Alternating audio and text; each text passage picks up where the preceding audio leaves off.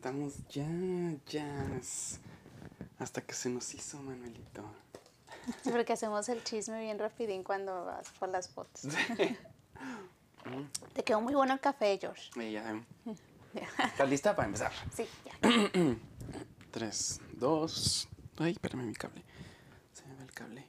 ¿Ya no se ven los calzones? Ay, no manches, es lo que está viendo. eh, Está todo abrochado, muy bien, ok, sí, está el bien. cable, el cable. Ahí estamos ya. Tres, dos. Mueblería Guillén, Ashley Furniture Home Store This is home. presentan Muy buenos días, tarde, noche, ya estamos en otro episodio más de A Micro Abierto. Estoy, ahorita les voy platicando, todavía no les voy a decir, ya la están viendo, pero todavía no les voy a decir de quién estamos hablando el día de hoy. Te, estamos en el cuarto episodio ya de A Micro Abierto y pues ya pudiste ver eh, más o menos eh, de lo que se trata este, eh, este podcast, este nuevo programa. Y bueno, mi invitada del día de hoy es también, eh, como dicen ahora que está muy de moda, es como una artista 360. Porque aparte que es mamá full time, ¿sí? Tienes tres niños y eres eh, full time mom, es fotógrafa, es, este, bueno, es chef. De, de profesión, bueno, de ahorita digamos que de hobby, Sí. pero de profesión porque lo estudiaste, este, eres también ingeniero Sí. y estás estudiando leyes. Sí. Entonces, y bueno, la fotografía que es lo más importante, que es lo que te desarrollas ahorita, y está conmigo una de mis grandes amigas, Ay, Jazz Espinosa, Jasmina, para los Gracias. guantes. Sí. ya está Jazz con nosotros. Y Jazz, antes de, de que sigamos, no sé si te acuerdas cómo nos conocimos. Ay, Yo sí. Es que fíjate que yo, yo sabía de ti por, por lo de la radio Ajá. y porque te veía en algunos eventos sociales como fotógrafo. Este, pero así que yo recuerdo de que, de que una vez ya que empezamos a interactuar, no recuerdo muy bien. De repente, como que yo tengo en mi mente de que de repente ya te estaba viendo muy seguido en el estudio. Ajá. Y yo así. Fíjate, la primera vez que nos vimos, eh, yo estaba eh, como de eventual en Radio Zócalo. Fue cuando entré hace como ocho años más o menos. Entonces yo no tenía como un espacio definido y tenía la libertad este, de... Siempre la tuve, pero en ese entonces como que no había un orden y de repente empecé a llevar invitados. Y tenía que sacar temas como frescos y me acuerdo que tocamos el cómo tomarte fotos, a ti- digo, no tanto selfies, pero era así como el cómo tú mismo tomarte tus fotos de manera adecuada. Y fue que tú fuiste. Sí, cierto. Ya me acordé que, que hablamos. No, no hablamos esa vez de por qué las fotos en el baño se ven mejor. Algo así que mencionamos lo de la iluminación y así, sí es cierto. Sí, era como tomarte tú mismo tus fotos sin que cayéramos en los clichés que era la foto del, del baño que se veía la taza Sí. o la foto en tu recámara y se veía todo el mugrero en la cama, ¿verdad? Que Sí, yo a es veces lo sigo haciendo. Pero esa fue la primera vez, fíjate, que, que nos vimos en persona, ya interactuando, y fue directamente entrar, bueno, te llevé directamente a entrar Sí, al aire en aquella ocasión. Ay, qué bueno. Sí, es cierto que fue como mi primera experiencia en la radio. No me acuerdo del año, pero haber sido como un 2000, este, mm, ¿qué será? Vaca arrancó en el 18, entonces debió haber sido 2017 toda- Sí. o, o principios de 2000. Es verdad. 18. Así que bueno, pues con eso este, me gusta platicar esto porque es muy bonito recordar y de repente me pasa contigo que tenemos poquitos años de conocernos, que son prácticamente, que eh, nos damos cuenta, es unos 5 Cinco, más o seis menos, casi. Pero parecen demasiados Ay, sí. porque sí, aunque no nos vemos tan seguido, sí son como, este, sí hacemos mucho catch up cuando nos vemos. Sí, porque, sí, y de hecho tienes razón, porque cada vez que nos vemos tenemos un update de temas muy importantes Ajá. y de que en ese rato que estamos tomando las fotos, ahí estamos ahí echando, echando el chisme de que, Ujú. oye, pasó esto, pasó lo otro y que no sé qué, y así, y sí es cierto. Pero se nos presta porque como cada vez que hay un tema en el set nuevo o que tú traes ideas, pues tampoco es que no nos dejemos de ver más de tres meses. ¿No? De hecho, no nos dejamos de ver más de tres meses. De, de hecho, yo creo que fuera de las sesiones nunca nos podemos poner de acuerdo porque siempre tenemos algo que hacer. Sí. Entonces es como que ese es un hecho y en lo que me cambio, en lo que vamos Sí. eh, acoplando algo, es que echamos el chisme. Es que tenemos que aprovechar el tiempo. La Sí. verdad. O sea, entonces, si podemos hacer dos cosas a la vez, mucho mejor. Y aparte, fíjate, es algo muy interesante que, bueno, ahorita lo, lo vamos tocando, pero vamos a entrar de lleno al tema. Y tú naces un 26 de diciembre, si no me equivoco. Ay, 22 de diciembre. 22, perdóname, 22 de diciembre del 80, según yo eres de mi año, 83. 83. Así es. Y platícame, ¿cómo fue tu, tu infancia? ¿Eres originaria de aquí de Piedras Negras? Sí. Fíjate que mi nacimiento. Ah, no es cierto. No me acuerdo. No vino mi mamá. Ah, es cierto. Este. mm, Fíjate, los recuerdos que yo tengo, eh, muchos son en base a lo que mis papás me cuentan. Eh, porque yo tengo los recuerdos muy, muy borrosos. Lo único que sí tengo muy definido es que yo siempre decía que yo quería hacer muchas cosas y mi mamá me lo decía. Dijo, ay, tú querías, de repente querías hacer una cosa y de repente querías hacer otra cosa y de repente decías que querías hacer todo. Y yo tengo una memoria bien marcada de cuando yo tenía como 8 o 10 años, que yo decía, a ver, si en mi, en mi mente en ese entonces, según yo, este, la universidad nada más era tres años, nada, que fueron más. Pero bueno, y decía, yo me, es tanto de secundaria, tanto de prepa, tanto de universidad, ok, son tantos años. Bueno, entonces puedo hacer tres años de una cosa y tres años de... Y yo sentía que la vida no me iba a ser suficiente, porque yo en mi mente, yo, yo lo veía todo lineal, de que, no sé, tres años de una cosa y luego tres años de otra cosa, como que no me imaginaba que podía hacer varias cosas. ¿Y a eso la lo vez. veías en, estando en primaria, secundaria? Sí, porque Wow. mamá decía que, que este, yo siempre hablaba de que es que que- qué voy a hacer, qué voy a hacer. Y después me empecé a mortificar mucho porque pues ya empiezas a crecer y entras a la adolescencia y luego yo ya tenía definido de que sabes que yo quiero ser diseñadora, quiero dibujar, aprender. Mm. Pues no me dejaron irme a estudiar. Fíjate, ahorita que platicas eso, yo tuve una situación muy similar.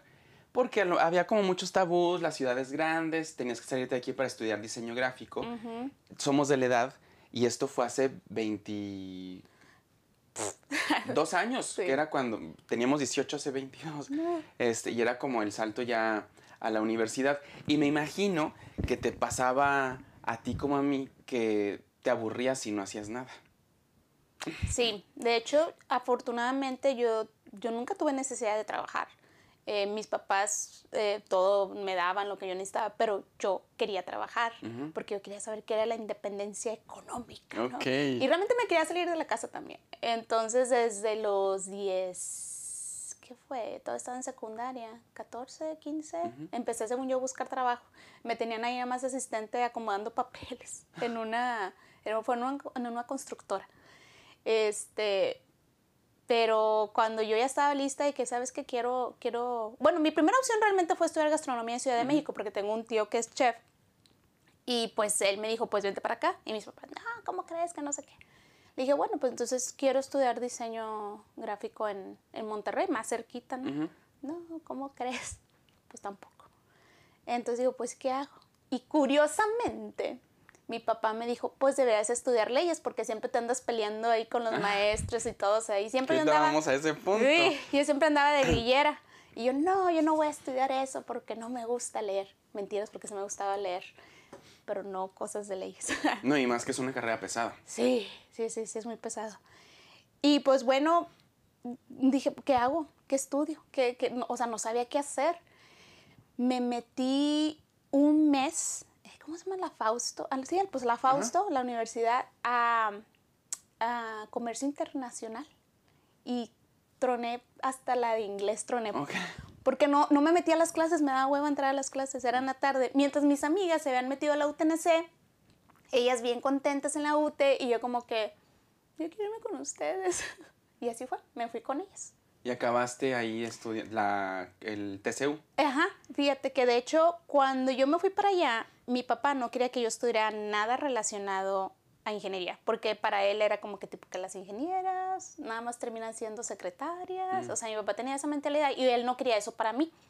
Entonces, A lo mejor por el ambiente en ese entonces que era como muy machista, ¿no? Sí, porque aparte pues él trabajaba en comisión. Entonces pues él veía que pues a las chicas de plano, pobrecita. No había tanta oportunidad. Ajá. Entonces dijo, yo no quiero eso para ti, que no sé qué. No, pues me valió. Me metí a como TCU en eh, procesos de producción, que viene siendo una carrera a la ingeniería industrial. Y pues por un mes lo tuve oculto, porque no quería que se enterara. Pero eventualmente pues mi mamá dijo, es que tienes que decirle. No, hombre, qué, qué borlote fue cuando se enteró. ¡Uh! Y bueno, fíjate, ahorita mencionas eso de cómo empezaste con una carrera y lo vamos conectando que desde niña has respetado mucho tu propia voz. No tanto el que te dejes escuchar, porque de eso lo tenemos muy claro, que te has dejado escuchar, pero tu voz, que muchas veces nos autosaboteamos, pero tú desde niña tenías esa voz de muy decidida en lo que ibas a hacer, ¿no? Entonces, ya que estamos hablando de, de estas voces, ¿cómo es que tú aterrizas una cosa, terminas y en qué momento tu voz te dice o qué te dice, ya sigue otra cosa, ahora qué hacemos, ya me aburrí, ¿qué es lo que te dice tu voz? Fíjate que lo que he ido decidiendo ha sido mucho a base también a las cosas que me han estado ocurriendo en mi vida. O sea, es bien curioso porque como que todo se me fue acomodando hablando del ejemplo de, que te decía de que cuando ya mi papá se enteró y todo, al principio se molestó, pero luego vio que me estaba yendo muy bien y pues lo aceptó. Bueno, terminó lo, de TCU y entró al TEC. Y es lo que mencionas, eso de que cómo, cómo te sentías. Cuando yo estaba en el TEC, tanto cuando estuve en Afausto, yo siempre tenía ese sentimiento de que yo no pertenezco aquí, o sea, como que no sé si les pasa, y yo estoy seguro que a todos nos ha pasado de que si estás en el banco y de repente sientes como que, creo que no debería estar aquí. O sea, como que, ay, ya me acordé, tenía que hacer esta cosa. ¿Me pasa cuando tengo que soltar el dinero? Ah, sí, ándale. Sí, como que, híjole. No, pero eso yo sentí, yo me sentía, en la foto me sentía así, que es que no pertenezco aquí. No, o sea, como que yo no me sentía graduándome de allí, conviviendo con más gente, tenía relaciones bien pares con, con mis compañeros y todo, y eso que no los veía muy seguido porque me las volaba las materias. Y cuando entré a la, a la UT, de cuenta como que sí, ah, de aquí soy. Bueno, así. Entro al TEC y llega otra vez ese sentimiento. No, me, no. no, dije, es que no sé, dije, yo siento que algo va a pasar, yo siento que algo va a pasar. Me ocurrió, eventualmente también, este, más adelante, eh, estudié un año de arquitectura y a pesar de que sí me gustaba el ambiente, decía, me gusta la escuela, me siento, me siento que de aquí soy, pero siento que todavía no. Curiosamente, de ahí no, no, no me gradué de arquitectura, pero sí me gradué de gastronomía ahí. Ok, ya años después. Sí, o sea, es curioso, o sea, yo siento que si ustedes están en una situación y no tengan miedo de decir, ¿sabes qué? No, no quiero estudiar esto. O sea, vida, tengo 39 años y estoy estudiando leyes, o sea, Nunca es tarde. No, no hay una edad o un punto. Y fíjate ahorita que mencionas eso para darte oportunidad que degustes el café que yo hice. A mí me pasó muy similar cuando estudié sistemas porque yo no sentía que encajaba. O sea, realmente era como, para empezar, yo no sabía hacer un diagrama de flujo porque yo estuve en una prepa normal sin eh, tantas cuestiones técnicas como un CBETIS o como un CETIS, etc. Y dije, no soy de aquí entonces me costó mucho trabajo respetar mi voz porque tenía, eh, sí un tanto, no la presión de mis papás, pero sí como ve el esfuerzo que están haciendo para tenerte en otra ciudad. Y de igual manera mi hermano, es que termina y no sé qué, hasta que dije, no, no, no, no, no, necesito respetar lo que yo siento porque ni me siento a gusto, ni es mi carrera. Y fue cuando a final de cuentas ya dije, pues sí, la comunicación era lo, lo mío. ¿no? Y, es importante, y, bien lo mencionas, no hay edad, no hay momento, eh, pero sí hay momento para escuchar siempre esa voz interna o intuición, como le querramos llamar. Fíjate que en, la UTE, después de que me gradué de ahí, yo estaba trabajando en Blockbuster y la UTE me habla para, para, una, para entrevistas para alumnos graduados, porque venía una empresa internacional este, que buscaba candidatos. Entonces yo voy a la entrevista porque se acordaban de mí, porque yo me metía a todos los concursos de oratoria y pues yo andaba siempre ahí de mi totera. Me encantaba a mí eso. Cosa que en la prepa no lo hice porque en la prepa pues yo creo que todos podemos llegar a entrar a esa em, etapa emo. Y pues yo me puse bien emo y no quería hacer nada. Pero bueno, en la, en la universidad lo retomo. Me hablan, quedo y como les digo, jamás había salido de, Piedras Negras. Y de repente resulta que tenía que irme a Noruega a entrenamiento, yo sola y yo. Ah, de repente estoy saliendo de la ciudad, un salto a otro continente. Pero me sentía bien. O sea, yo decía, si no me siento a gusto, yo ya tenía plan B porque tuvimos que hacer entrevistas en Ciudad de México y dije, bueno, yo siempre dije que quería hacer muchas cosas y que quería viajar también y no sé qué. Y cuando iba el aeropuerto había como que para postularte para Aeromosa, le dije, de aquí soy. Si no queda una entrevista, le dije, me meto de Aeromosa, le dije, a ver qué hago, pero quiero conocer, o sea. Y bueno, pues se prestó y todo. Pero estando también ahí trabajando en, o sea, que yo viajaba mucho y todo, llega un punto en que dices, como dices tú, tenemos una vocecita que dice, quiero hacer algo más. Yo no me veo haciendo todo el tiempo de que vete acá y luego regresa a piedras, y luego vete para allá y luego regresa a piedras. Y luego mi, mi campo de trabajo, yo soy especialista, yo tengo otra especialidad, otra carrera técnica, soy especialista en navegación. Ok. O sea, ¿qué, qué, ¿a qué hago eso acá? Que no puedo hacer nada porque eso es, este, pues, para barcos. Puedo, puedo instalarte antenas, o sea, pero realmente podría trabajar tal vez en Telmex, pero este, en la instalación de antenas. Pero yo decía, yo quiero hacer algo más porque eh, tenía mi carrera técnica, yo quería terminar mi ingeniería porque yo sentía que no, no, no la había terminado, pero en ese entonces todavía no había mucho eso de carreras en línea y así. Y dije, bueno. Estamos hablando de los principios de los 2000. Sí, entonces dije, chihuahua, ¿qué, o sea, ¿qué, ¿qué le hago? ¿Qué le hago? Y mis compañeros, todos tenían cámaras. Y todos cada vez que llegamos a un puerto, así, todo, ta, ta, ta, ta, sus fotos. Pero cámaras, señoras cámaras, ¿no? Ya tus compañeros del trabajo en, Ajá, en el barco, en, en el en el barco. tiempo que hiciste. Y yo les decía, bueno, pero se dedican... Uno de ellos, de hecho, eh, era un eh, fotógrafo fashion de las Filipinas. O sea, me enseñaban las fotos. E él iba a Runaways de allá porque vivían... Ay, se me olvidó el nombre de la capital de las Filipinas. Bueno, vivía en la capital y lo contrataban y, o sea, fotos fotografía de moda. fotografía de moda. Y yo me quedaba, wow. Entonces él me empezó a enseñar, me dijo, no, cómprate esta cámara. Y yo, "Ah". este, sí, cómpratela, vas a ver que sí. Y me acuerdo que me dijo una vez una frase, porque pues las cámaras que yo manejo, eh, digamos, es tipo así, ¿verdad? Y nosotros estamos acostumbrados, ay, estamos acostumbrados a las cámaras que ya vienen con el, esta parte que se llama el lente. Este, pero no, esas les quitas tú el lente. Y esas partes las puedes tú comprar como que genéricas, ¿no? De otras marcas. Y una vez me acuerdo que yo estaba, me había quedado así bien pobre porque había comprado la cámara y nada más tenía un lente chiquito y me di, y yo estaba buscando otra marca, ¿no? Y lo me decía, ¿a poco le pondrías marcas genéricas a un Ferrari? Y yo, ¿Y tú, sí? sí, porque no tengo dinero. No, no, pues hay cuenta que me esperé, al siguiente mes ya me pagan, compro los primeros lentes. Mira, yo no sabía ni qué pex con esta cámara, o sea, yo no sabía nada. Y él me, él me empezó a enseñar, me empezó a decir, busca cursos, busca esto, busca lo otro. Tuve bastante guía de él. Este, de ahí fue cuando empecé yo con la fotografía como hobby.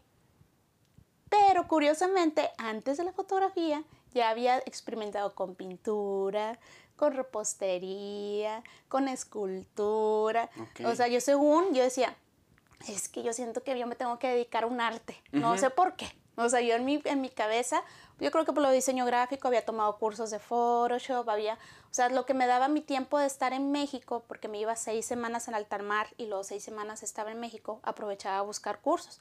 Y eso es algo que yo luego cuando me, la UTNC me, me invitaba a dar conferencias, yo, dec- yo le decía esto a los chicos, cuando ustedes ya tengan un trabajo formal, busquen la manera que pues aprovechando que, o sea, no se compren luego, luego un carro nuevo porque se les va el dinero así. A compren algo baratito y el, el resto del dinero inviértanlo en ustedes, en educación, en aprender algo diferente porque tú no sabes si ese trabajo te va a durar. Pues la- las empresas son así, vámonos. Y aparte de que te nutre intelectualmente, el seguir aprendiendo es una nutrición también siento emocional y más con la cuestión del, del arte, porque desconectas, eh, tratas también como de darle eh, no tanto respuesta, pero sí las muchas cosas que sin saber lo estás sacando con, con el arte, ¿no? Y eso es, es importante, el seguir la voz que tenemos que nos dice, ¿sabes qué? Sí vas bien, pero como que te falta eso. Y si te fijas, tu punto importante desde un principio del diseño gráfico, te acoplas, porque te has sabido acoplar a lo que estaba en la ciudad porque no te permitieron salir por... Porque sí, y la verdad, pues vivimos en un, en un rancho, no despectivamente lo, lo decimos, pero fíjate, a, a pesar de que mis papás venían de la Ciudad de México, ya con tantos años aquí, era como, te vas a Monterrey, es una ciudad igual de rápida que la Ciudad de México. Y ese era como también su, su temor. Entonces nos acoplamos y a final de cuentas regresaste a ese punto artístico que tu voz pues no te, no te soltaba. No, esto es lo tuyo, Messi, esto es lo tuyo. Y sobre todo la fotografía que es, el, es la voz más importante que ahorita tienes en, Ay, en tu vida artísticamente. Y bueno, vamos a comer rolecitos ahorita, vamos a darnos un break Sí. para seguir continuando con la plática porque vamos a entrar a la fotografía precisamente, hablar de esa voz que tú das con, pues, co- con, los clics que das con tu cámara y a otras tantas voces que, que le has dado a, a mucha gente que has apoyado. Así que seguimos con más aquí en A Micro Abierto. Ahora sí, ya estamos de regreso en A Micro Abierto. Tuvimos un pequeño detalle y vamos a repetirlo, pero, pero no fue mucho lo, lo que ya estábamos platicándoles. Y bueno, ya estamos de regreso. Está Jazmín Espinosa con nosotros. Me trajo un detallito, esta camarita, que dije, a, a- a lo mejor trae billetes porque pensé que era alcancía, pero no. No, pero tú méteselos. Vamos a poner billetes. Y bueno, este, les recordamos, este espacio es presentado por Ashley Furniture Home Store y por Mueblería Guillén, todo lo que ven. Estos silloncitos individuales, las mesitas, el tapete, que no se alcanza a ver mucho, pero es para que el invitado se sienta más, más cozy en este espacio de a micro abierto. Gracias a Ashley Furniture Home Store y a Mueblería Guillén. Y bueno, ahora sí, Jazz, vamos a entrar de lleno a lo que nos truje, que es la voz que tú haces con, con tus fotografías. Entonces, platícame un poquito, ¿qué fue lo primero que pensaste cuando dijiste, ¿sabes qué? Ok, ya compré mi cámara, ya me dieron mis tips, ya me empecé a, a nutrir con, con cursos. ¿Y qué es lo primero que, que voy a hacer? ¿Qué fotografía fue la primera que, que hiciste? Ay, fíjate, tuve la bendición de conocer a un chico que, pues en paz descanse, se llama Gerardo Álvarez. Él prácticamente fue mi primer alumno, porque yo recién había regresado de, de Monterrey de un curso de iluminación, un diplomado de iluminación, fue toda una semana. Y yo todavía estaba medio de que, pues le tomaba fotos a mi hijo, le tomaba fotos a cosas, todavía no tenía muy definido. Y no sé cómo él se topó conmigo, me contactó y dijo, oye, es que me gustaría aprender fotografía de ti. Y yo, como que, yo no. Le dije, pues acabo de tomar un diplomado de iluminación, pues te puedo enseñar lo que sé. Y empezamos este, a, a contactar a chicas. Ujú. Y tenía una, una amiga que las maquillaba y pues entre Gerardo y yo ahí les tomábamos fotos, ¿no? Éramos Gerardito, un, otro amigo que se llama Alex, este, pues yo, o sea, éramos los tres que andábamos siempre ahí de que, de mitoteros con las chicas, o sea, no sé, Marlene Ferlán, ¿sí? Mar- Marlene la conoces? Ay, me ubico, me acuerdo de Gerardo. Bueno, Ajá. ok, bueno, ella este, nos fue, fue de nuestros modelos, Ángel, Ángeles Yoshikawa también fue nuestra modelo. Bueno, fueron varias chicas que, que de hecho justamente años pasaron y me tocó ser su fotógrafo de bodas, ¿no? Como que ah, las que me apoyaron en, en su momento de modelos, pues así es como empe- empecé, o sea, con chicas. Pero, pues, o sea, esto, o sea, estamos en un rancho, como dices, sin ser despectivos. ¿Qué tipo de fotografía fashion puedes tener aquí? O sea, Ajá. no, no es como que haya revistas, Vogue. Exacto, no ni- puedes hacer como algo más editorial porque no hay el no, no hay el espacio. La realidad es que en, Sí. con, en los medios no hay ese espacio. Apenas está viendo de que ya hay agencias de modelaje, pues para los concursos de, de belleza, belleza. y todo eso. Pero aún así sigue siendo una ciudad muy chica para eso, no como Monterrey, Ciudad de México, que Guadalajara, que cállate, ¿verdad? Entonces, una chica, una chica de San Antonio, eh, vio mis fotos de las demás chicas, porque no solo tomaba, tomábamos así como, así portraits de las modelos, también tomábamos un poco del detrás de cámaras, que entra más al estilo de fotoperiodismo, ¿no? O sea, lo del momento. Y le gustaron mis fotos, me dijeron, oye, mira que en un año me caso, este, y me gusta ese estilo que estás haciendo. Y yo me quedé, pero yo no soy fotógrafa de bodas. Y luego me dice, pues tienes un año para aprender. Y yo, o sea, me dio, o sea, Esa tu- fue tu primer boda. fue mi primer boda oficial, o sea, en que me contrataron, ¿no? Curiosamente esta chica, este, que, o sea, yo le tengo súper agradecida que tuviera tanta, tanta fe en mí, porque eso me, presionó a mí a que, oye, yo tengo que aprender fotografía de bodas. Entonces, otra chica, ese sí no me acuerdo cómo me contactó, me, me, me dice, oye, ah, sí, sí, sí, ya me acordé, porque era, es la, bueno, ahorita es la esposa de un amigo mío y se iban a casar. Y ella quería fotos de cuando la están arreglando, del getting ready. Pero en ese entonces el fotógrafo no puede ir a Eagle Pass porque ella se iba a arreglar en Eagle Pass. Y le dije, no, pues yo voy. Ah, voy, le tomé fotos del detrás de cámaras, hace cuenta publicó las fotos de ella y una amiga de ella le gustaron. Ok. Y dijo, oye, este, ¿quién es ella? Y ella le dijo, no, se llama Jasmine, que no sé qué. Y de ahí fue otra boda, y luego fue otra boda, y fue otra boda. Y de ahí, o sea, ese año de repente me llené de bodas. Este, yo ni sabía ni qué onda. este, y ya cuando me toca tomarle fotos a la, a la chica que primero me contrató, le dije, ya, Ya. estoy lista, ya. Bueno, y ella, eventualmente, cuando tuve a mi hija, la hice madrina de, Órale. de mi niña. Así, seguimos teniendo contacto. Se llama Gloria, así, O Gloria. sea, tuvieron, eh, nació una amistad a final de cuentas Sí. con tanto trabajo. Sí, ¿no? Y pues ha sido, como te digo, para mí esas personas que tuvieron fe en mí, es como que, wow. Ejemplo, es la, la, sí, la chica a la que le tomé fotos, yo Nigo Paz, ella este, eventualmente tomó un curso de fotografía conmigo, Priscila, y ella ahora Priscila tiene su estudio allá, toma Ok. fotos bien bonitos, newborn. O sea que, ay, me encanta.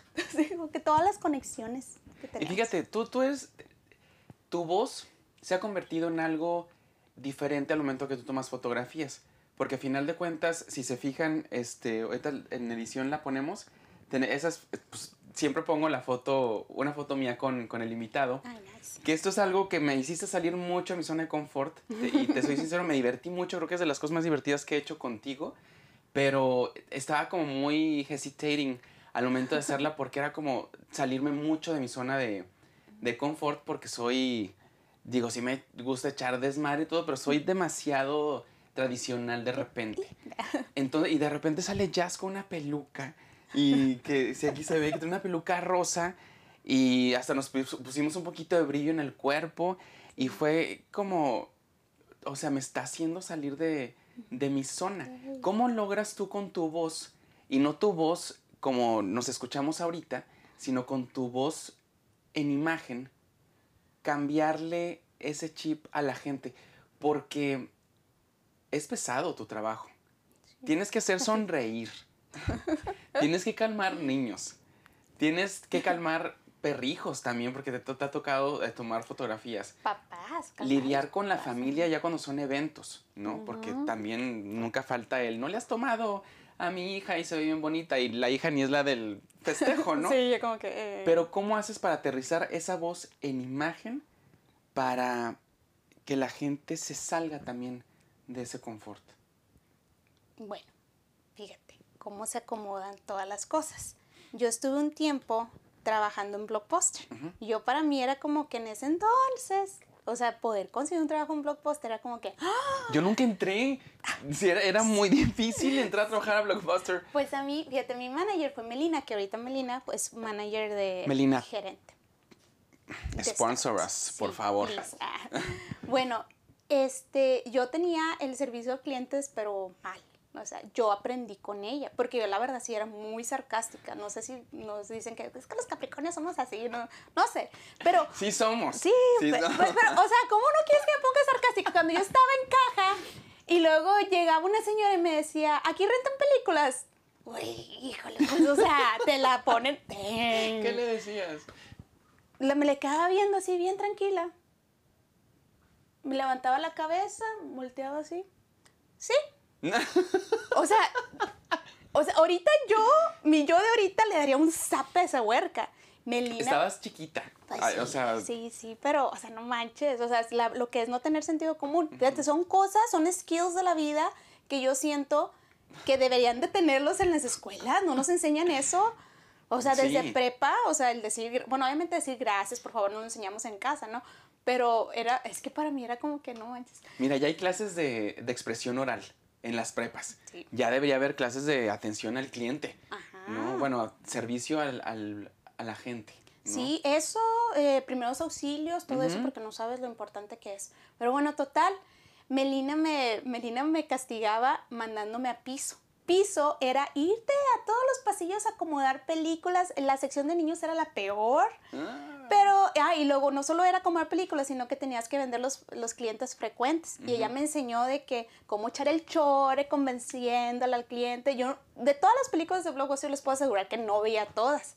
Pero tenemos que hacer el choro. Yo veía los trailers, leía de lo que se trataba la película, le preguntaba a alguien que sí le había visto que me diera como que las hipnosis y vendía la película. Pero no hagas spoilers. A mí, me, a mí me tocó una vez Ah, no, no, que sí. aquí me platicaron la película. Ay, sí, ya sé que se la bañaron.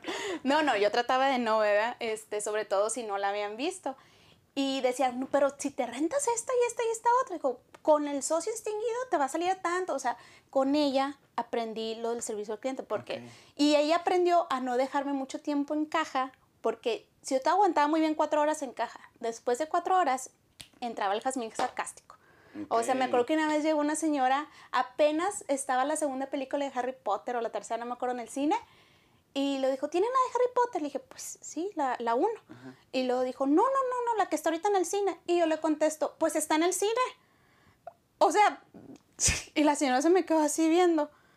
Y yo, "Eh, pues está en el cine, acaba de decirlo usted, ¿no? Ajá. O sea, eh, pero como Melina me decía, es que tú les dices cosas que como que los haces pendejos. Y yo, no, pues ella me está diciendo la que está en el cine. Pues no, señora, está en el cine. Ay, no. No, no, no, no. Bueno, con Melina aprendo lo del servicio al cliente, cómo lidiar con la gente y eso.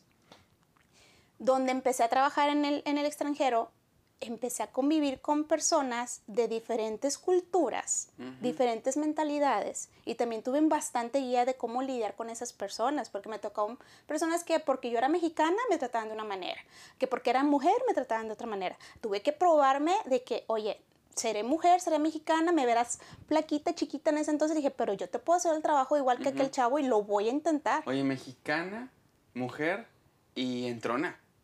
Porque si nunca, nunca te has dejado. No, ni madre. Entonces, la combinación de todo eso me ayudó a que cuando empiezo a lidiar con, a lidiar con los clientes en el estudio, a tomar fotos, pues también lo chido es que como que no es como que un cliente que estoy con él más de cuatro o cinco horas, como por ejemplo una maestra con los niños. Ahí sí, mis respetos a las maestras que, híjole, cómo aguantan los niños todos los días. Este, sí. Pero sí. Pero yo los niños, pues tengo que lidiar con ellos no más de 40 minutos, minutos. en una sesión muy larga, pero pues realmente las sesiones son cortitas. Y ya, ya uno llegan los niños, ya en cuanto entran a la casa ya sé cómo van a ser. Y ya entonces ya tienes que ingeniarte, ok, va a ser un niño inquieto, va a ser un niño que va a llorar, va a ser un niño... Entonces ya tengo como que, yo en mi mente tengo como que cajitas, ok, es un niño contento, no va a batallar, vámonos. La sesión se va a ir rápida. Este es un niño que viene in- este, tímido y no se ve como que quiere llorar. Bueno, mamá, ¿sabes qué? Siéntate con él y tú tranquila. Porque los primero que tengo que calmar es a la mamá, porque muchas veces las mamás de que, ay, es que ya ríete, que no sé qué yo. Tranquila, señora, o sea, ahorita tenemos el tiempo, relax, no pasa nada. Entonces son muchas situaciones en las que tienes como que ya tengo yo mis, mis estándares. Ajá. Ahora, con los novios, con los adultos, siempre las primeras tomas, yo les digo, no, hombre, son tomas de relax, o sea, no son las que no cuentan. Relax, y empiezo a preguntarles cosas, les empiezo a decir, bueno, y si tuvieran como dos hijos, tres hijos, ¿qué van a, quién, quién va a cambiar los pañales? Y así. Entonces empiezan a reír de que, ay, no, no, nada más uno. Y entonces les empiezas a hacer comentarios para relajarse y ya al último ellos se sienten en confianza contigo y ya al final ni siquiera están posando. O sea, ya mucho desde que sí los acomodo, ellos, no, mejor déjame agarrarla así. Yo, sí, agárrala Sí, como sí. tú quieras, así. Ya se sienten más naturales, ¿no? Ajá, pero sí es, sí tengo que agradecer mucho las personas que, se pus- que me pusieron en, en, en mi vida porque me enseñaron, porque yo nunca tomé un, un curso de servicio al cliente, nunca lo tomé, o sea, la vida me enseñó. Sí. Y fíjate, hace mucho, este, pues es bien, es bien sabido que trabajé muchos años con don Francisco Juaristi, el fundador de, pues creador, fundador y eh, pilar de todo el grupo Zócalo, ¿no? Que es una persona mayor. Y en, en algún momento me dijo, es que la gente, o sea, refiriéndose a mí, me dice, la gente confía en ti y está en ti por el trato que le das. Y fíjate, yo llevé muchos, siempre he trabajado en atención al cliente por mi carrera, porque a final de cuentas caes en eso, en siempre atender gente y saber cómo, cómo tratarla.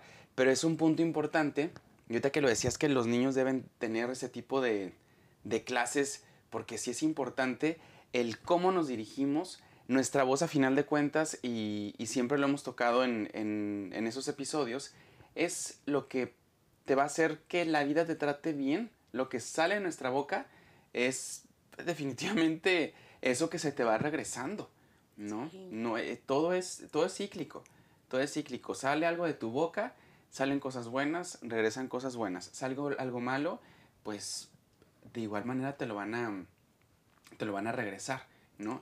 Y a final de cuentas tú cambias vidas con tu voz fotográfica, ¿no? Y te, te habías puesto a pensar en el impacto que tiene, por ejemplo, en... Ahorita yo te voy a platicar mi caso, pero ¿te has puesto a pensar en el impacto que tienen tus fotografías con una pareja que se acaba de casar?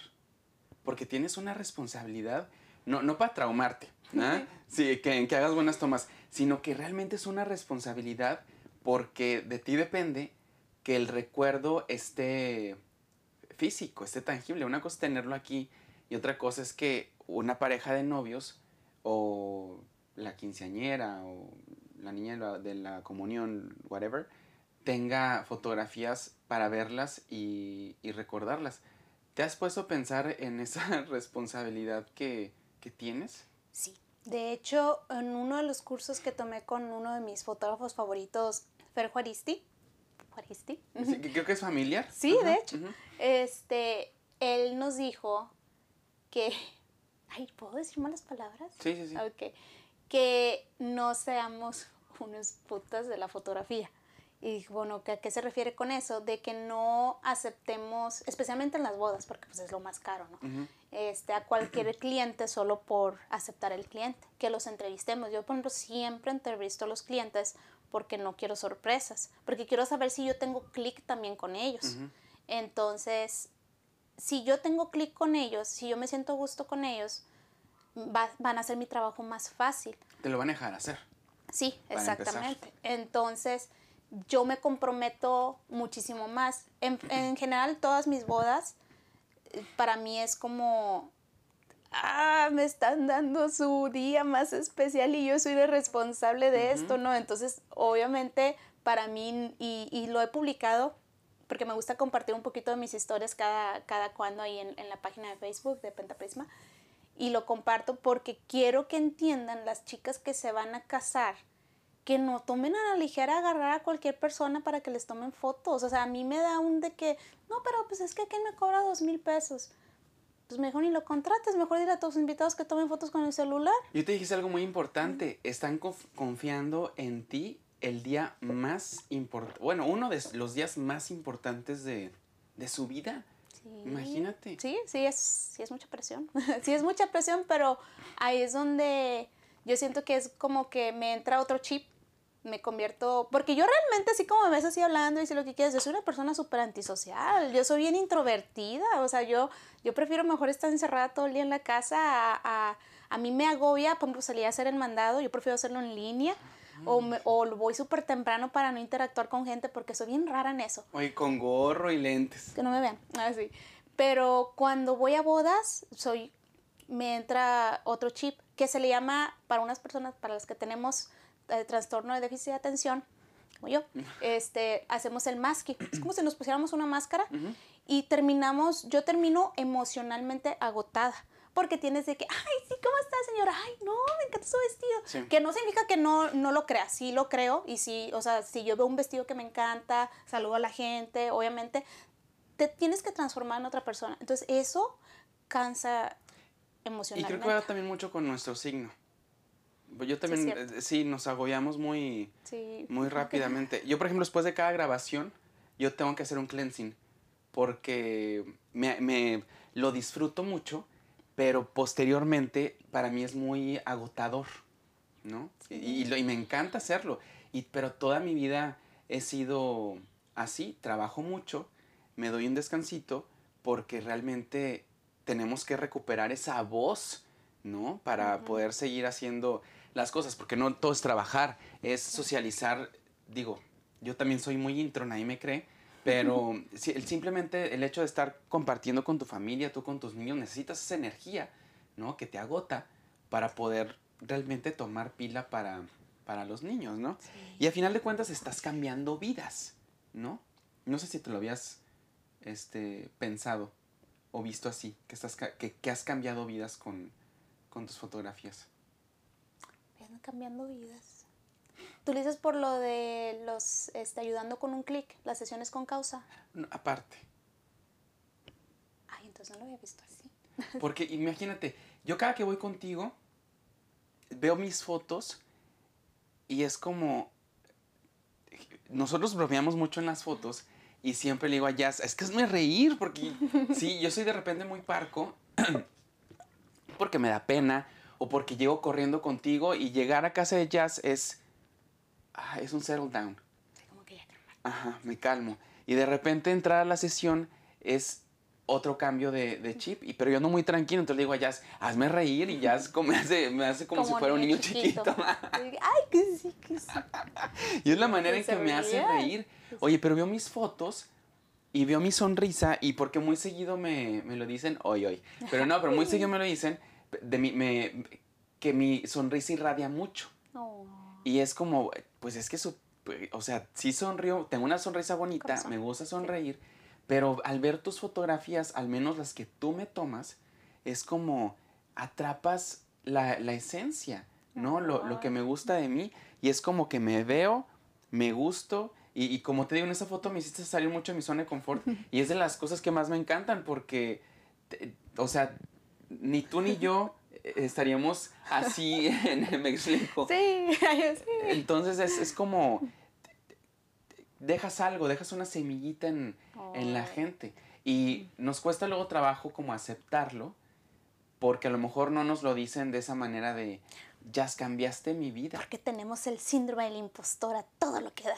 Sí. Sí, Sí. ta- también a veces entra, entra eso. Pero, mm, ¿te lo han dicho? Sí me lo han dicho, de hecho me han mandado mensajes, puse así como que nerviosilla. Ya, me- han dado, me han mandado mensajes y así, y, y uno diría, ay, o sea, a mí como que a mí no se me puede subir porque yo siempre, lo que mencioné ahorita, que tengo el síndrome del impostor a todo lo que da, yo nunca me he sentido suficiente, nunca, siempre digo que me falta, este, veo mis fotos y las tomo el día de la boda, me gusta compartirlas y luego a la siguiente semana que estoy en otra boda, veo las fotos y digo, ay, me faltaron, me faltó más de la boda anterior, pero la novia encantadísima y, ay, capturaste todo y yo digo, bueno, mientras a ellas les guste. Entonces yo, yo ya hice paz conmigo con que yo creo que yo nunca voy a sentir que es suficiente. Entonces ya dije, no, pues ya no voy a dejar que eso me agobie, ¿verdad? Pero siempre me esfuerzo a que sea más, a que sea más. Pero que me digan algo así es como que, ay, es como que qué bonito. Díganselo más seguido a todos sus fotógrafos. Y, y creo que en general, eh, eh, a, la, a la gente que, que ofrecemos algo, que creamos algo, que todos lo hacemos en nuestras profesiones, pero todos creamos algo, porque, mm, ok, a lo mejor no es como que necesitemos la validación de la gente, que ahorita malamente en redes sociales es lo que muchos chavos Buscan. buscan, ¿no? La, la aprobación, la validación, pero es bonito que lo digamos. Si tú tienes la oportunidad de decirlo, de reconocerlo, es, es me gusta bonito. mucho tu trabajo. Igual me, yo siempre te lo Gracias. digo. Y este, y, y no solamente con, o sea, así cara a cara, sino te preguntan de alguien, pues dales el currículum, todo lo bonito, todo lo bonito, no lo malo. Lo, ma- lo malo que lo descubras Sí, solo. que los fueron solos. Pero no, todo lo, todo Sí. lo bonito es, es necesario decirlo. Y pues ya casi para cerrar, tú además de cambiar vidas con las fotos, has cambiado vidas porque has sido la voz de, de mucha gente, porque eres muy... te gusta enfrentar las situaciones. Entonces, este... te gusta defender. Ay, tú dices eso cuando me meto en las broncas de otras personas. Eh, mm, Pues si lo quieres decir así, que, que digo es bien sabido porque lo vemos en, en tus redes, ¿no? Pero ¿de dónde salió esto? Ay, lo tengo desde. pues, Yo creo que desde primaria. Si mi papá que yo me ponía, si veía que mis compañeros estaban peleando, yo me metía y que porque se pelean y que no sé qué, que somos compañeros. En secundaria si una maestra nos ponía trabajo de más, de ahí iba yo toda, vayan a, vaya, díganle a Jazmín, y ahí iba Jazmín con el director rentería. Voy a hacer que la corran. De que no, es que esa maestra nos... No, sí, dice que corrían a dos profesores, no voy a decir nombres, pero uno de la UTE y uno de Vizcaya. Pero yo no pensé que los fueran a correr. Ok, ok. Tu, Sí. que- tu queja, Sí, o sea, honestamente, pero es por... Pues ya traía lo de derecho, la verdad, sí, he hecho, he hecho caso a mi papá. Sí, sí, sí. Y, pues pasa una situación eh, personal en mi vida este, en el que se involucran abogados. Curiosamente, eh, y ojalá y nunca- no les toque tener que ir a los juzgados, pero yo he visto que las personas se ponen muy nerviosas y a mí me gustó. Me gustó el ambiente y dije, mira que sí es cierto, esto es lo mío, tengo que estudiar leyes. Y ahorita, ¿qué es en lo que estás ahorita? Sí, llevo un año, Un año. faltan dos más. Porque e- es importante realmente, eh, si tú puedes darle, tú lo haces. Tú, digo, ya independientemente de la fotografía, tú estás tratando de darle voz a esas personas que con el simple hecho de ponerse nerviosas, te ciclas y no sabes qué hacer. cómo reaccionar, cómo... Sí, fíjate que a mí me tomó tiempo compartir mm, el proceso que yo, yo llevé con, con el divorcio, pero yo consideré que sí era necesario compartirlo, porque estamos acostumbrados a que, ay, no, no digas nada y que no sé Ujú. qué. Oye, pues se hizo el boom ahora con lo de Shakira y con lo de Miley Cyrus, de I can't buy myself. O sea, me encantó. Ajá. Y con lo de que no le salpique, ¿no? Entonces, pero para eso yo ya había compartido un poco de mi experiencia, había hecho, no creo si fueron lives o videos, no me acuerdo qué lo compartí, y que me empiezan a contactar chicas, y que me empiezan a decir, oye, pero entonces, ¿qué recomiendas? Y que no sé qué, y con qué abogado. Y yo le dije, pues, yo siempre, de cajón, recomiendo tal y tal abogado, este... y Ya está haciendo su labor desde ahorita. Sí, este, psicólogas, Ajá. siempre, siempre. Para mí es súper importante que vayan a, a terapia porque lo que se viene en un divorcio, te casas con una persona y te divorcias de otra.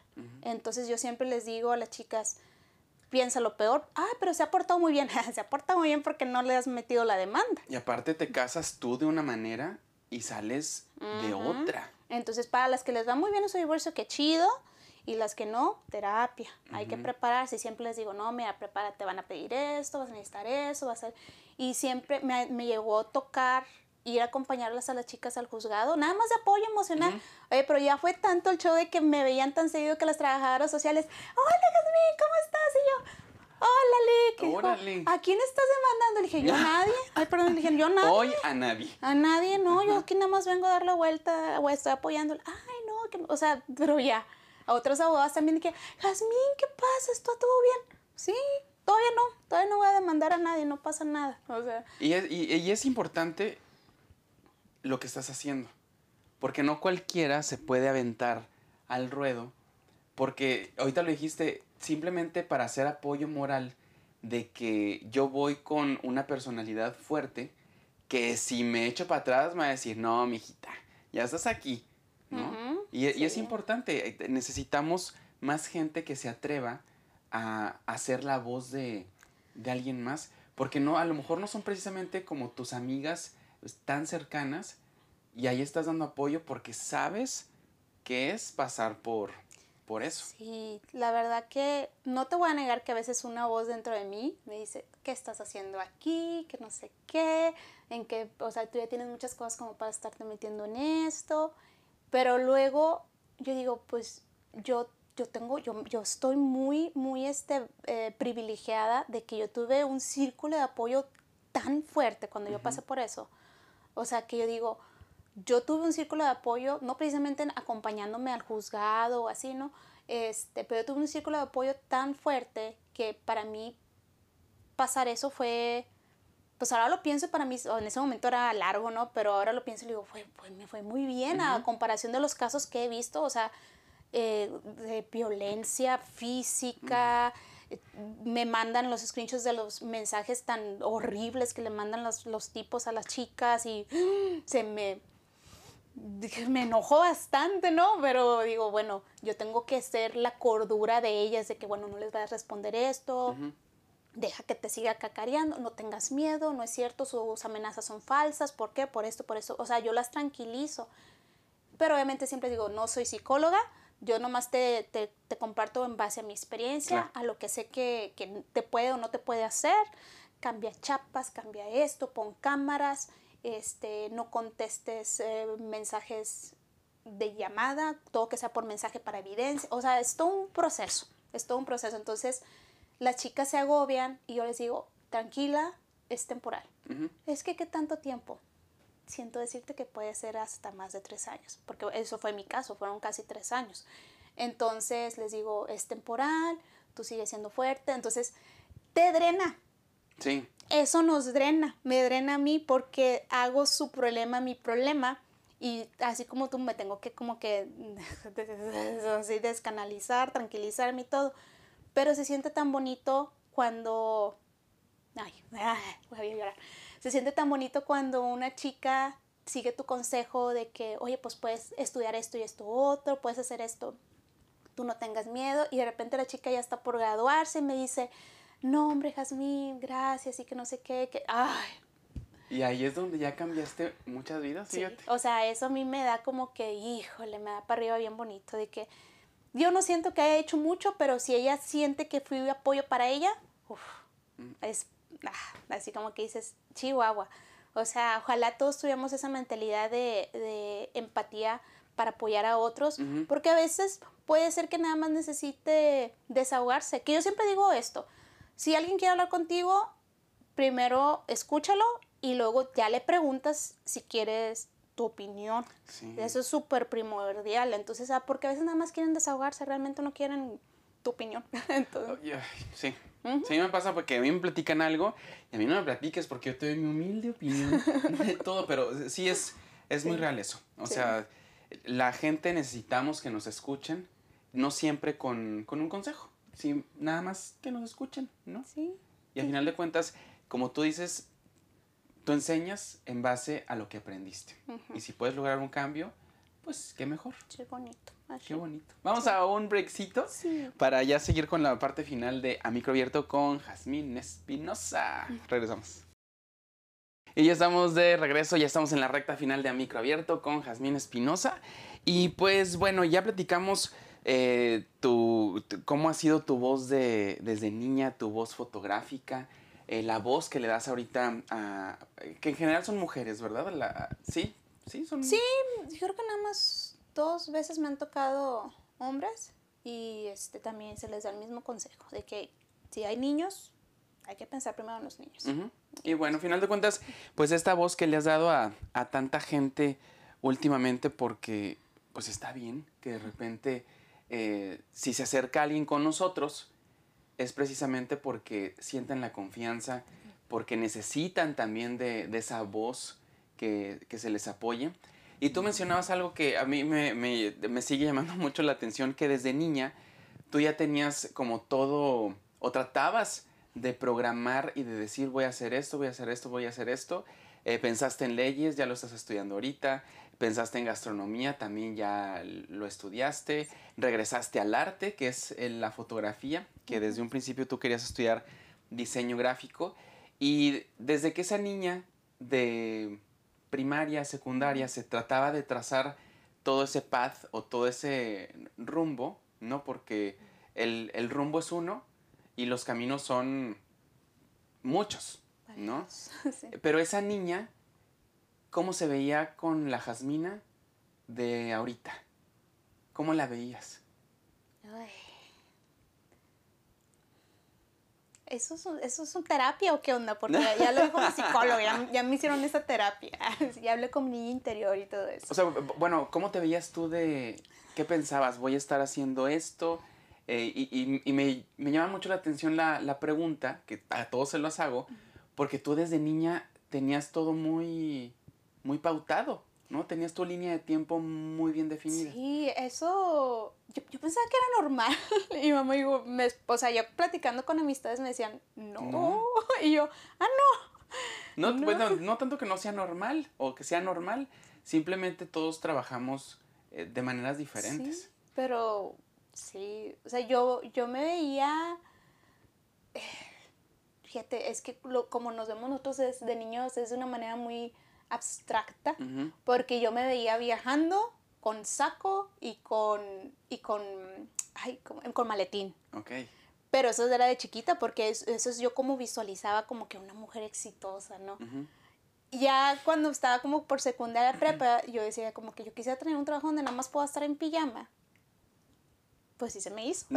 Entonces, este, sí se me hizo. Obviamente no voy en pijama a las bodas, ¿no? Pero pues estoy editando en pijamas, Ajá. atiendo clientes en pijamas. Donde yo trabajaba antes en ese barco me la pasaba en pijama. Entonces, se me hizo, o sea, como Check. que también me ha tocado, pues ahora a esa niña que visualizó a una mujer en saco y con maletín, pues yo creo que también se le va a hacer al rato cuando me toque andarme peleando en los juzgados. Voy a andar de saco con mi maletín. Ajá. o sea, que voy a meter ahí, ¿verdad? Pero pues a ver.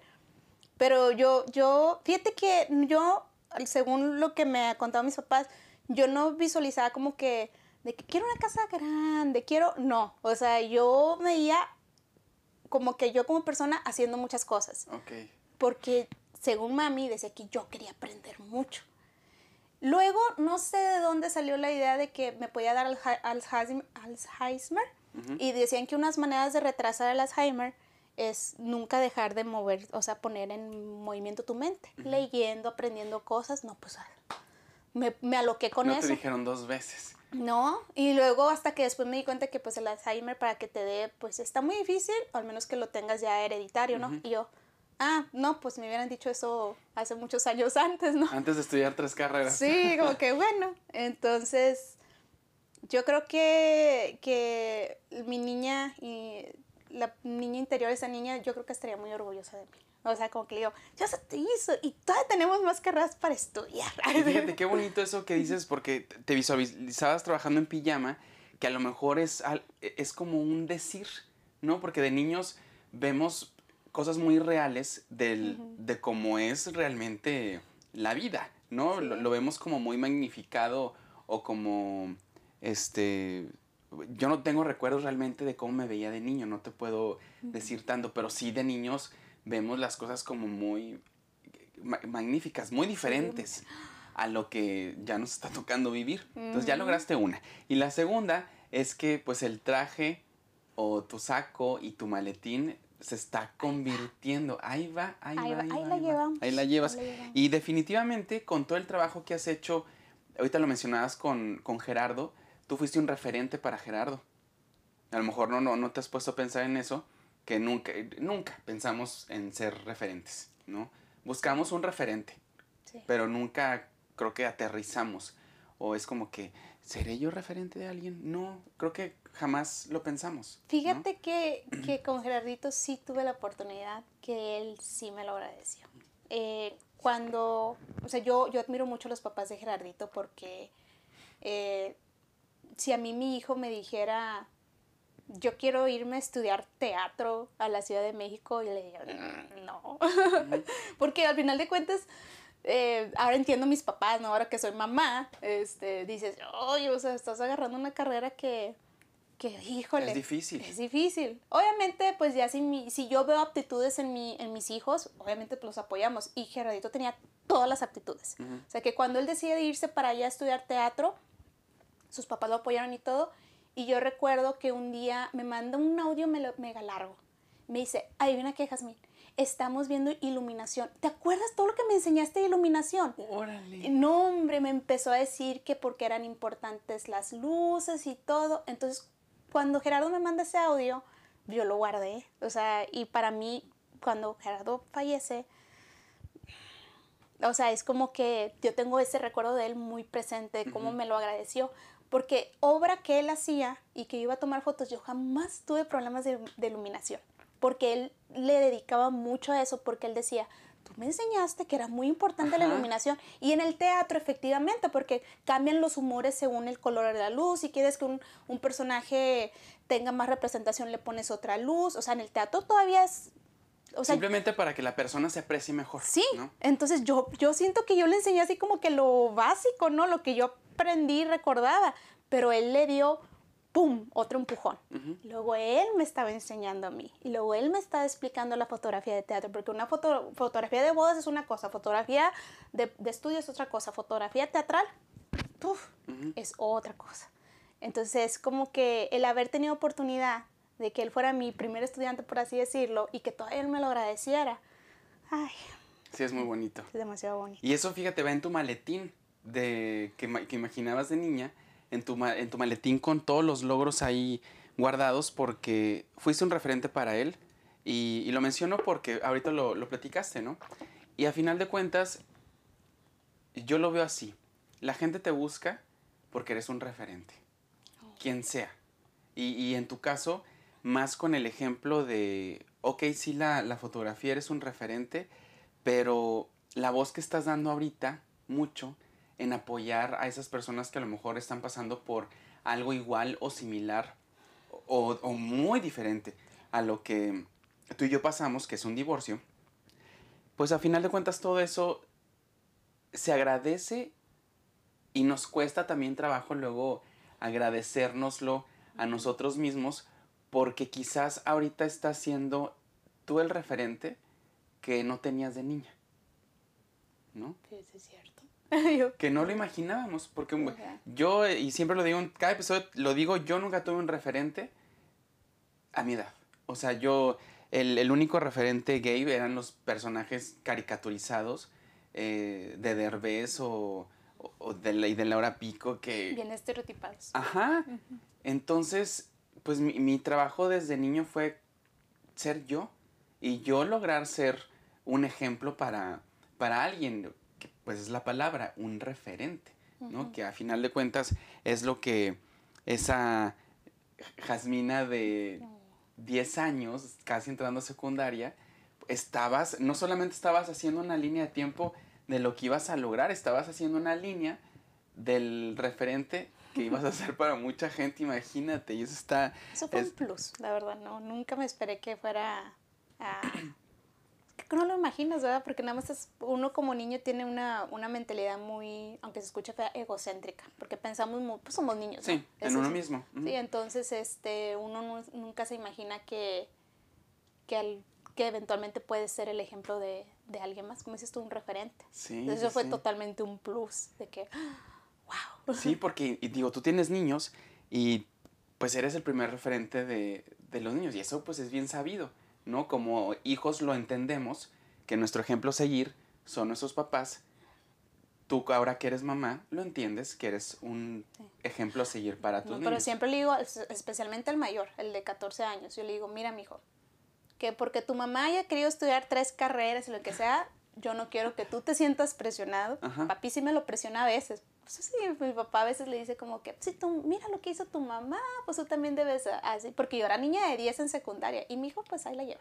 Entonces yo, yo al contrario, yo soy muy relax con él y digo, yo quiero que hagas lo que tú quieras, Ujú. como tú te sientas a gusto, es lo que quieras estudiar. Yo, yo nada más soy una guía, te puedo dar este, tips, pero al final de cuentas, pues tú eres el que va a decidir cómo quieres este, seguir tu camino. Ujú. No te sientas presionado por mí, de que tengo que superar a, a mi mamá. No, aquí No. nadie supera a nadie. Aquí este, el punto es que seas feliz con lo que estás haciendo. Y es hacer el trabajo o superarse a uno mismo, a Ujú. final de cuentas. Y pues bueno, ya estamos llegando ahora sí a la, a la parte final de, de todo esto. Y ahorita que comentabas em, dentro de, de cómo te veías de niña con tu saquito, este, ahorita que me empezaste a platicar, te imaginé de perfil ir como con un trench coat y con tu sombrero de muy eh, Carmen, esta, la de los videojuegos, Ah, Carmen eh, San Diego. Carmen San Diego. Así, Sí, te- sí. como que sí te visualizo, ¿no? Toda de negro. Sí. Y con tu maletín. Y es importante ese maletín, como te lo dije ahorita, ahí vas guardando todos los logros, toda la gente que, de la que has y de la que eres y serás referente con tu voz, con tu voz fotográfica, con tu voz de, de lucha, porque eso es. Y yo quiero que en ese maletín, ya cuando lo tengas, que, que ya lo tienes, es un maletín este, imaginario que está acá, ¿no? Pero yo quiero, me voy a torcer un poquito. Yo quiero que en ese maletín guardes este detallito que te tengo, porque cuando te pregunté de tu primera fotografía, este, aquí la tengo. No la primera fotografía, ¿no? Pero sí es la mejor fotografía que has tenido. Ajá, te lo juro, te lo Vean la cara que puso. así como que. En esta, en este portarretrato que es tuyo, Ajá. está la mejor fotografía. ¿Por qué? Porque es el mejor trabajo que has hecho. Y no fotográfico, sino contigo. Ese es el mejor trabajo, Jazz. Ya voy a llorar también, pero es el. Quiero que la vean, lo voy a poner aquí en medio. Así es.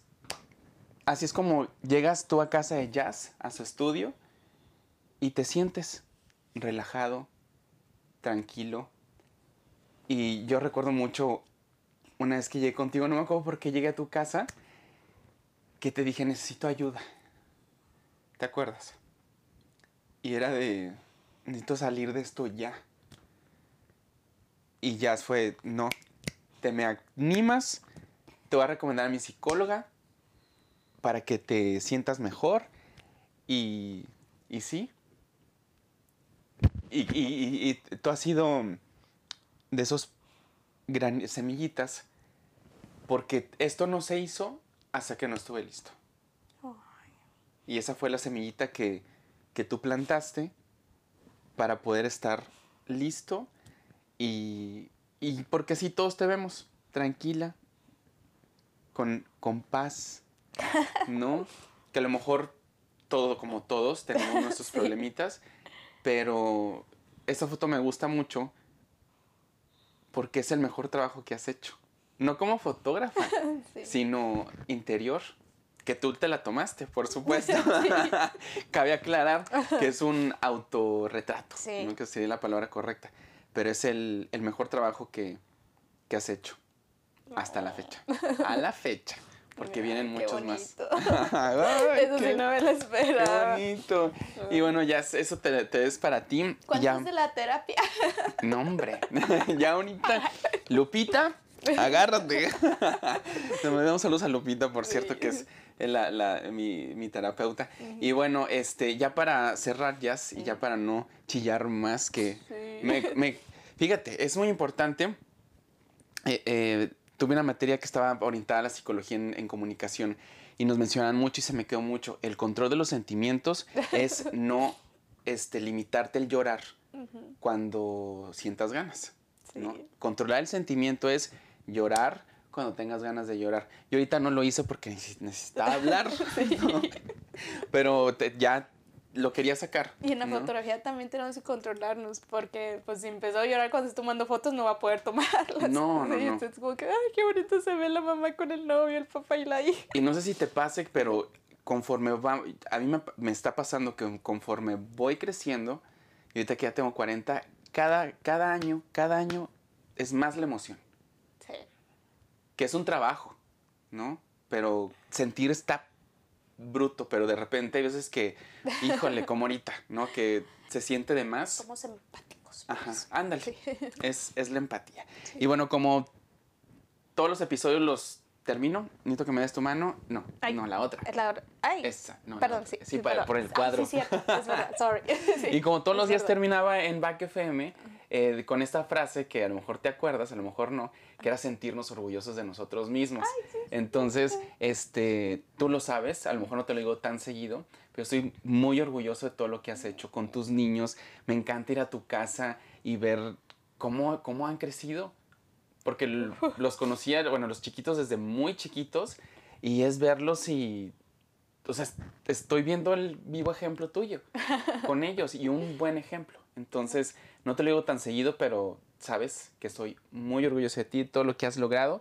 Y el favor que te voy a pedir es que tú también te sientas orgullosa, Oh, que lo expreses, porque al momento de que nosotros expresamos el orgullo que tenemos con nosotros mismos, podemos, y es un indicador para la gente, que todos nos podemos sentir así, ¿no? Que es sin nuestro miedo al trabajo. éxito. Sí, sin miedo al éxito. No, hombre, yo ya. también estoy súper, súper orgullosa de ti. Muchas gracias por haber siempre pensado en mí, para todos tus proyectos.